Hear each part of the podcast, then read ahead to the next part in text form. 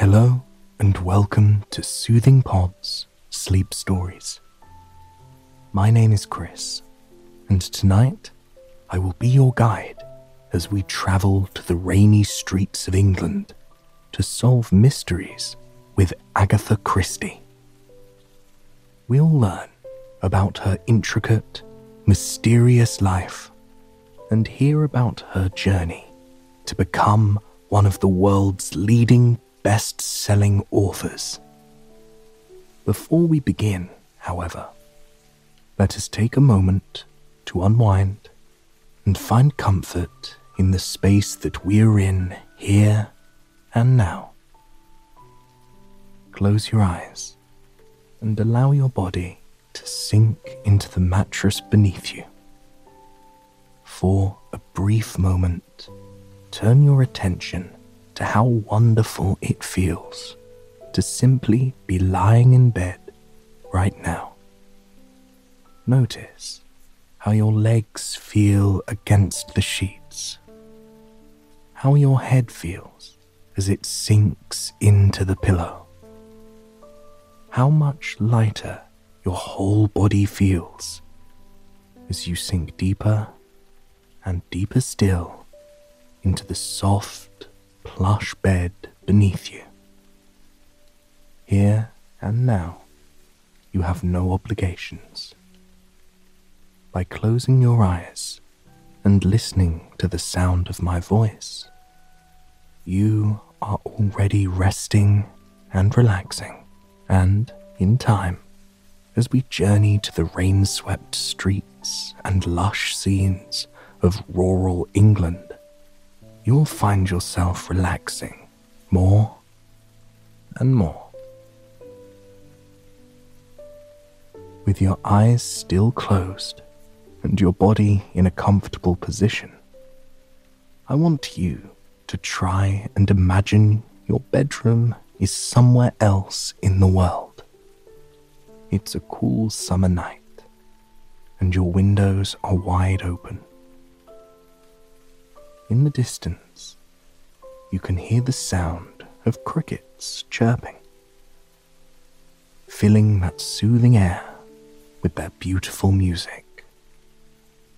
You pay attention to the smooth rhythm of it, to the length of the silence in between their chirps. And soon, in that silence, the soft croaks of frogs begin to pipe up you can practically see the frogs nestled on their lily pads underneath arched stone bridges. The stars are reflected in the slow moving water all around them, creating a beautiful, picture perfect scene.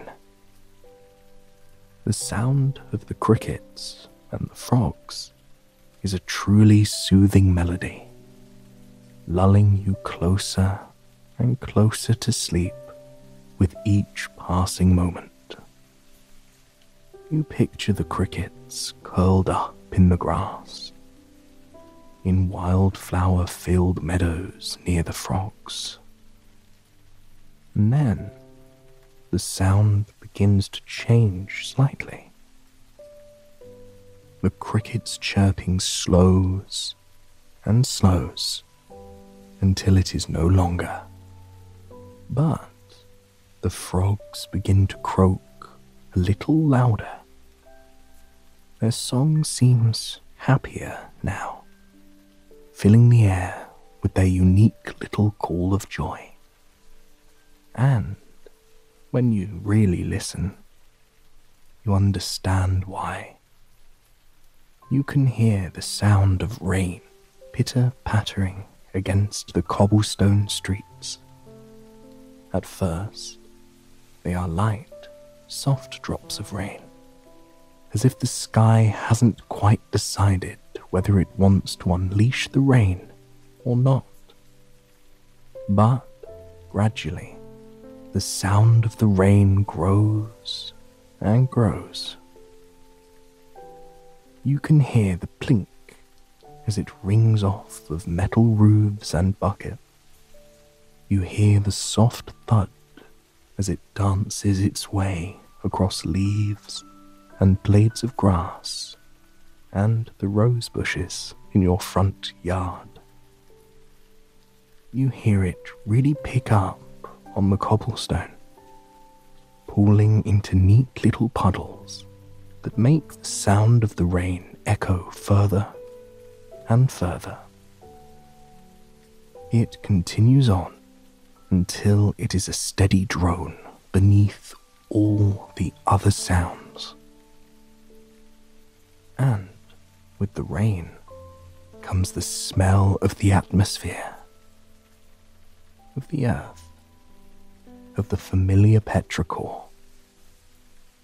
You can smell the dewy blades of grass the crickets were once chirping under. You find yourself breathing in the sweet, earthy aroma of the soil in the well cared for garden. And mixed with those beautiful natural scents, you can smell fresh bread cooking somewhere. The warm scent floods the rain soaked streets, reminding everyone that comfort can be found even in the rainiest of nights, on the darkest of streets. You hear a carriage trudge on by, splashing puddles and steadily thumping its way down the road. You wonder where the people are off to. Perhaps to the port down by the ocean? Or perhaps they're going further inland to the forests and moors that can be found there.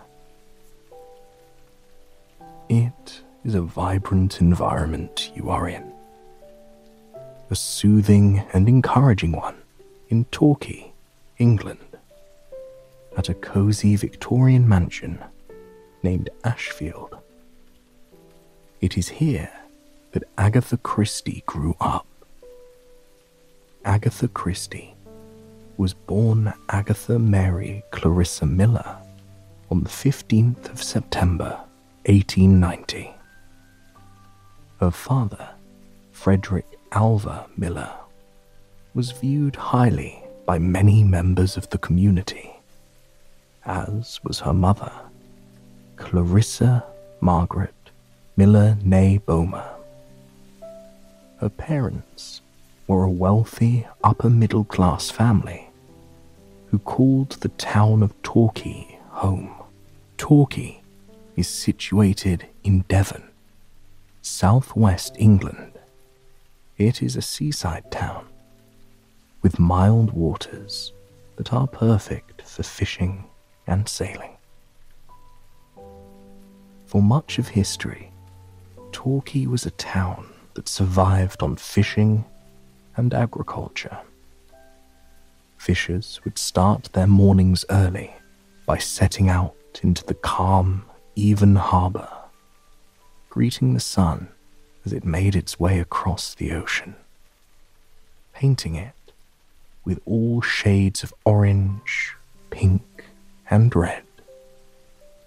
Meanwhile, beyond the hills surrounding the water, farmers would get to work, making a life for themselves and their family on the fertile soil. The fine forests crisscrossing the beautiful town were perfect for adventuring and playing for getting lost and going hunting in. Indeed, the land here provided its residents with a beauty bounty year round. But as the Victorian era swept across England, people around the world began to see the full potential of the town. It is not just a town of bounty it's a town of beauty. Stunning rocky cliffs lace the coastline. Moss blankets the stone that rises up out of the cerulean sea, creating a stunning contrast that is simply hard to ignore. In the Victorian era, the town became famous for being a seaside resort town. People flocked to what many called the English Riviera, and the town flourished with this influx of tourists. It was a town that people wanted to live in.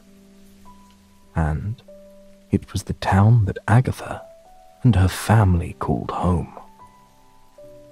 Agatha's father was a stockbroker, and her mother was the daughter of an army officer.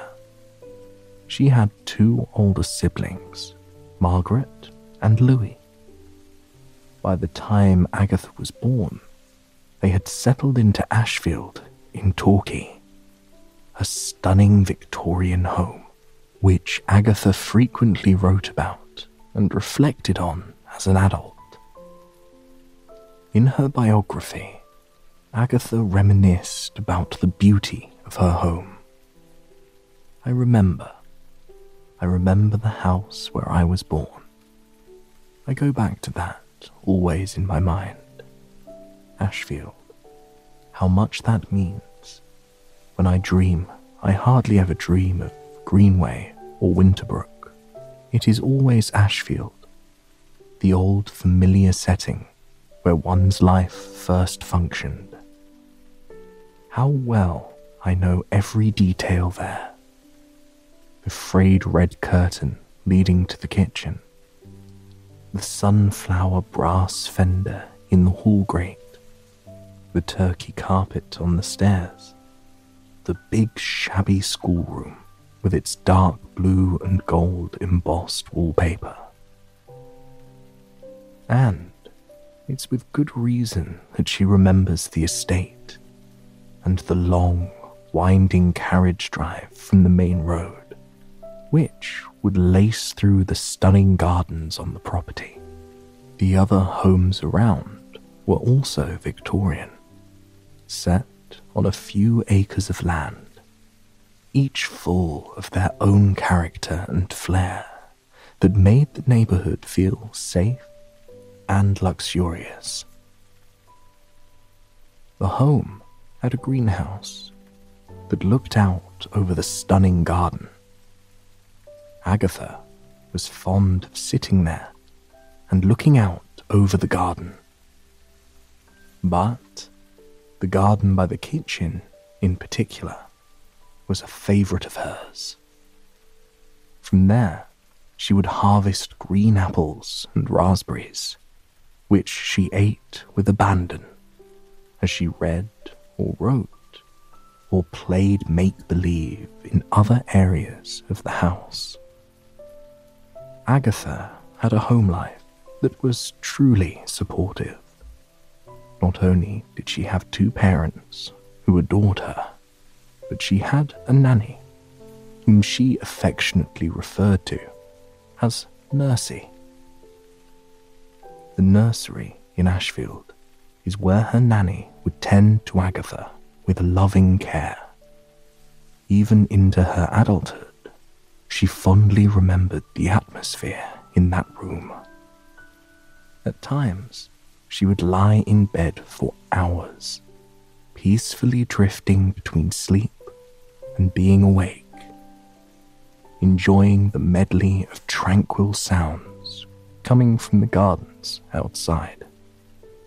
The chirp of the crickets nestled beneath the leaves, the croak of the frogs in the creek that laced through the countryside and around the cobblestone streets, making its way down the stunning marina that people would travel from all over England just to see the sound of the rain dancing its way across the lush garden just outside her window. We can almost see her lying in bed, breathing in the sweet aroma that came with the rain. The smell of the apple tree just outside the window. Its cinnamony bark drenched with the cool rain. The raspberries ripe on the vine, with dewdrops clinging to them and weighing down the bushes, urging them closer and closer toward the rain coated ground. And the carriages in the streets, people on vacation splashing through puddles on their way down to the ocean, farmers riding their horses up over the hill, heading back to their fields after a successful day in town, selling the bounty of their harvest, or the fishermen trudging through the rain in their yellow boots to head down to the market. As a child, Agatha would lie in her bed, surrounded by lush gardens and sounds of the outside world, while Nursey, her nanny, would tend to her, flickering the oil lamps and preparing for their nighttime ritual. For hours, sometimes, Agatha would listen to Nursey read to her as she looked up at the lavish, beautiful wallpaper that stretched all the way up to the ceiling. It was a wallpaper of mauve irises climbing up to the ceiling in an endless pattern. Some days, Nursey's oil lamp would create fantastical shadows and creatures that danced across the walls and ceiling of her room. But other days, days where the rain brought the dampness inside, it would be aglow with a totally different light. The light of the fireplace, filling the room with warmth and comfort. That would make the mauve irises pop and shimmer as the light danced across the wall, as the fire spread from log to log, filling the room with the sweet, comforting, piney aroma of the burning kindling. And it wasn't just Nursey that was there to help Agatha. There was also Jane, the cook. Agatha remarked as an adult. One other person of importance in the house was Jane, our cook, who ruled the kitchen with a calm superiority of a queen. She came to my mother when she was a slim girl of 19, promoted from being a kitchen maid. Jane cooked five course dinners for seven or eight people as a matter of daily routine. For grand dinner parties of 12 or more, each contained alternatives two soups, two fish courses, etc. It's safe to say the meals that were served in the dining room on the ground floor were well beloved by the family, including Agatha. Unfortunately for Agatha, she would spend much more time with the adults in her life than other children. Her siblings were much older than she was, and their vibrant neighborhood had very few children in it, which meant that the majority of Agatha's time was spent playing with imaginary friends in imaginary worlds or with her pets. And it's rather strange to think the young girl running through that garden in Torquay, making up stories in her head and acting them out with imaginary friends, was just practicing what would one day make her a household name. And she sat under the beech tree eating various nuts and berries after a long day of play. She certainly had no idea what kind of future awaited her what her destiny was. And her parents had no idea either. Her mother, Clara, was actually determined that Agatha should not learn to read until she was eight years old. However, Agatha was a curious girl, and the schoolroom and library in her home were practically overflowing with books. She began to read by herself at the age of four, and that's when the real magic began to happen. Her parents decided to homeschool her in the lovely little schoolroom with blue and gold wallpaper. Wallpaper that would flicker in the light of the fireplace that was lit on cold, foggy mornings.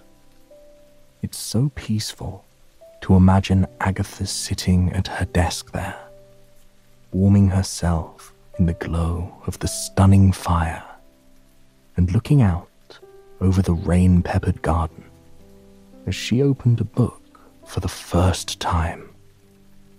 From an early age, she loved to read.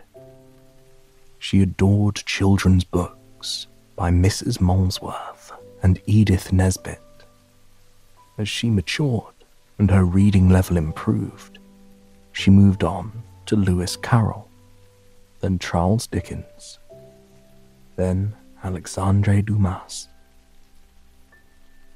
In between the reading, Agatha's mother and sister taught her arithmetic and music, including how to play the piano and the mandolin.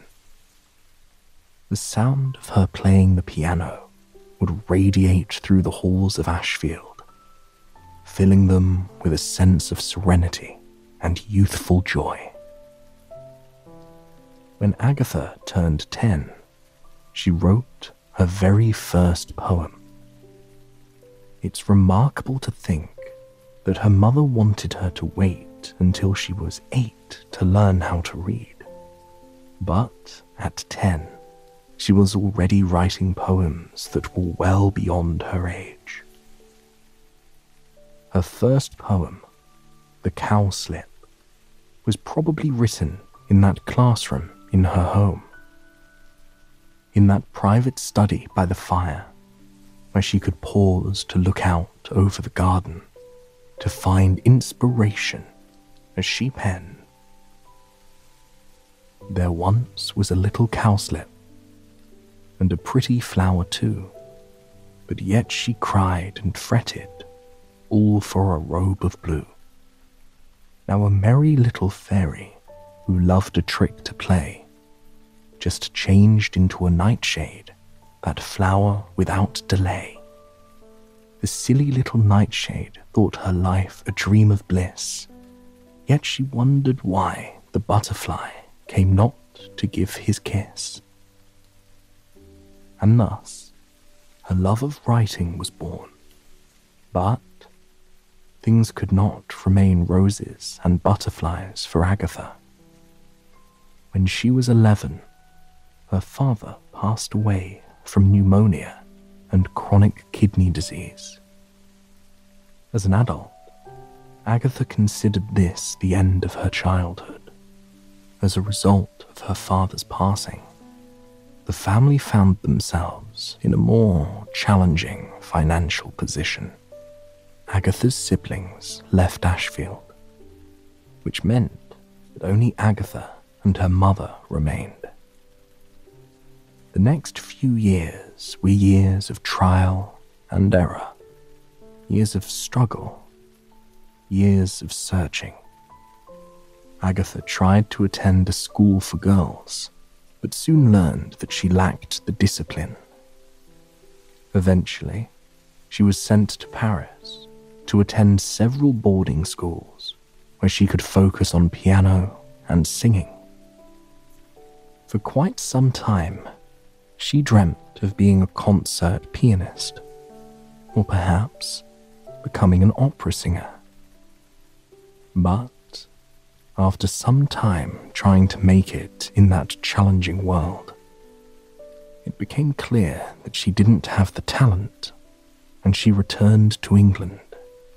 By this time, her mother was fairly ill. Wanting to care for her, they decided to spend the winter in Cairo, Egypt, where they could enjoy the warm weather and social functions that the city had to offer. It was a happy few months there of soaking in the sun, visiting the pyramids, and attending dances. After returning to England, Agatha truly began to focus on her writing for the first time. She wrote her first short story at just 18, titled The House of Beauty. From there, Agatha began to dive further into what she enjoyed in writing. Many of her first stories revolved around the paranormal and spiritualism. Though she enjoyed writing them, whenever she submitted them to magazines, they were unfortunately rejected. After her short stories, she began to pen full novels her first attempted novel, Snow Upon the Desert, was rejected by six publishing companies and also rejected by a potential literary manager. And while these losses were a bit of a hit to her spirit, they did not slow Agatha down. Her life was full of new developments during this time, and it wasn't just about her writing. In October 1912, Agatha was introduced to Archibald Archie Christie at a dance. Archie was a Royal Artillery officer who was charming and immediately swept young Agatha off her feet. Only three months after they first met, he proposed marriage to Agatha who enthusiastically accepted. However, the world was unfortunately far from calm at this point in time. World War I was on the horizon, and when it broke out, Archie was sent to fight in France, leaving Agatha behind. But Agatha did not just sit at home waiting for her husband to return from war. Though she was a woman of wealth and fairly high social standing, she volunteered as a member of the Voluntary Aid Detachment of the Red Cross. She worked diligently as a nurse, then a dispenser, and later as an apothecary's assistant a job which would greatly help her understand use of different substances, poisons, and medicine in writing her mystery novels later in life. Once more, it's hard to imagine that one little life experience could have such a profound effect on her. Puttering around the apothecary, sorting herbs and medicine, looking out the window into the rain on occasion, dreaming about the love of her life coming home, dreaming that one day one of her books would be published, dreaming of her mother reading her short stories in a magazine or a published work. But it wasn't just her time working as an apothecary's assistant that would inform her future novels. It was the people she met while she was volunteering in general. While serving, she treated many Belgian refugees that lived in Torquay. These individuals and their stories would inspire the protagonist of her very first published novel, The Mysterious Affair at Styles. The protagonist featured in the novel, Hercule Poirot, took refuge in England after his homeland of Belgium was invaded. As the war ended, Archie came home to England and they lived in a small rented apartment in London.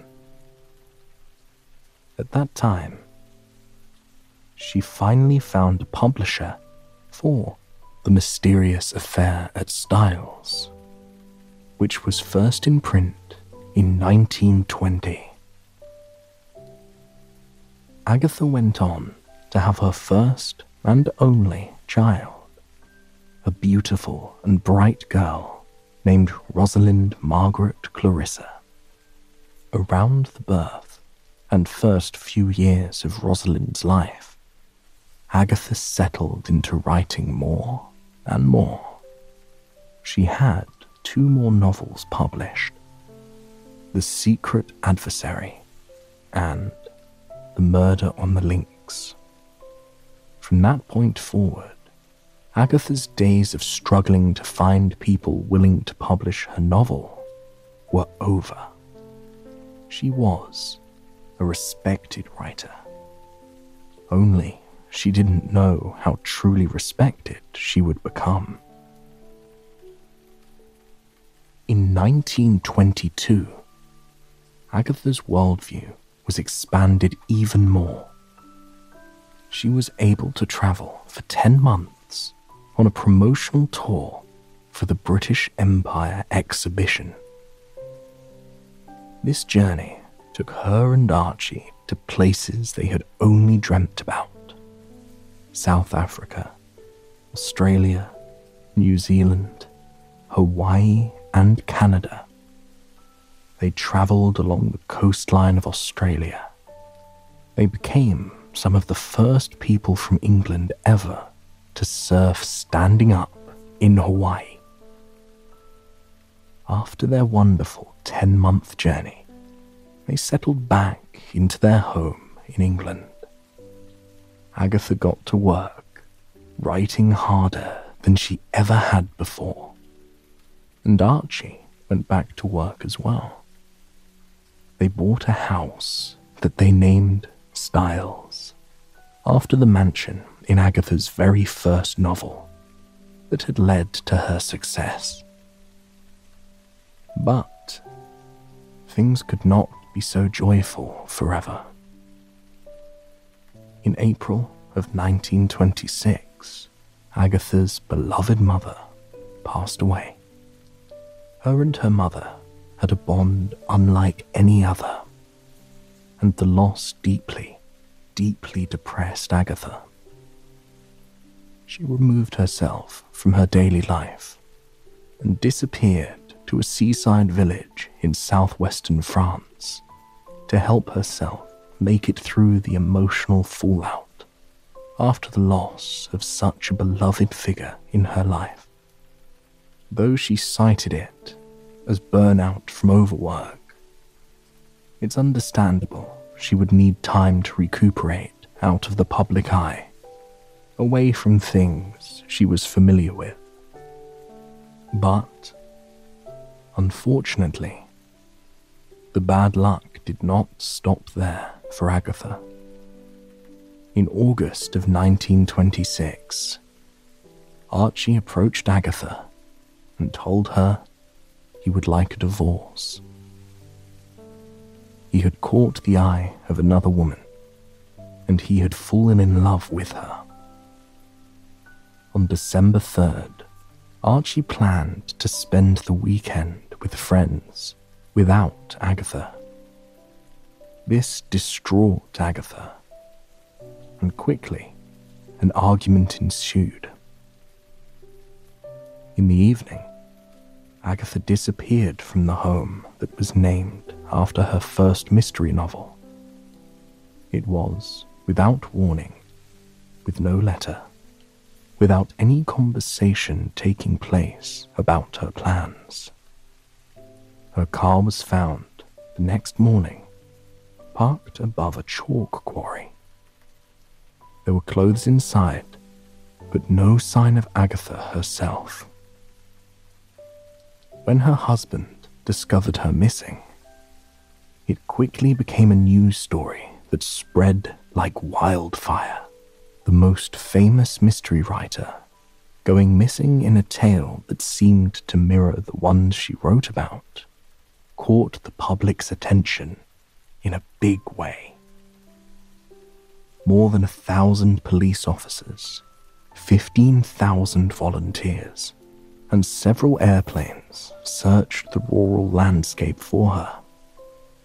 Even Sir Arthur Conan Doyle got involved by asking a spirit medium to find her using one of Christie's gloves. Soon, she was splashed across the cover of the New York Times. But she wouldn't be found near the chalk mine. Ten days after she went missing, she was instead found about 200 miles north of her home in a hotel in Harrogate, Yorkshire. She was registered at the hotel under the name of her husband's lover. After being discovered, she journeyed to her sister's home, where she requested the phones be shut off and anyone interested in talking be turned away. Christie never spoke of her disappearance. Some believe that she was suffering from a fugue state brought on by extreme stress. Others believe she was trying to frame her husband for her murder, like her sensational novels. And others simply believe that she wanted to disappear for just a little while. Agatha divorced her husband and continued to write and travel for the rest of her life. In 1928, she traveled aboard the Orient Express first to Istanbul and then to Baghdad, which inspired her famous novel, Murder on the Orient Express. In Iraq, she met Max Mallowan, an archaeologist, and the two quickly fell in love. She joined him on digs in the Middle East, which informed many of her novels and made her fall madly in love with the region and its various cultures. In her later life, it wasn't just her novels that she was known and revered for. She was an avid gardener who won several prizes for horticulture. She frequently brought furniture to rearrange and decorate houses. During her life, she received many accolades and titles. In 1971, she was promoted to Dame Commander of the Order of the British Empire. Three years after her husband had been knighted for his archaeological work. She was the co president of the Detection Club, a fellow of the Royal Society of Literature and was awarded with an honorary doctorate of literature. But, above all, Agatha Christie was a woman who remained curious about the world. When she was four, she began reading because she was curious.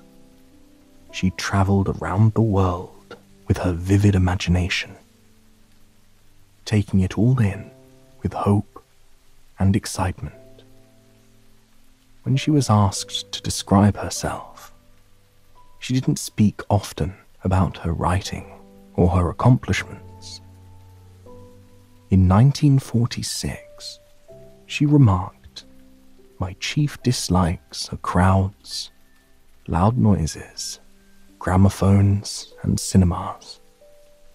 I dislike the taste of alcohol and do not like smoking. I do like sun, sea, flowers, travelling, strange foods, sports, concerts, theatres, pianos, and doing embroidery. To this day, people read Agatha's works around the world. She was a woman who showed the world the power of mysteries, the power of storytelling, and her name will forever be wrapped in mysteries, both the mysteries of her life and the mysteries that she crafted for the world to solve. I hope you have enjoyed this story and it has brought you a night of peaceful, relaxing sleep. Hopefully, you can step away from this video with more knowledge of Agatha Christie and her remarkable life. Please join me again tomorrow night for another sleep story. Until then, sweet dreams.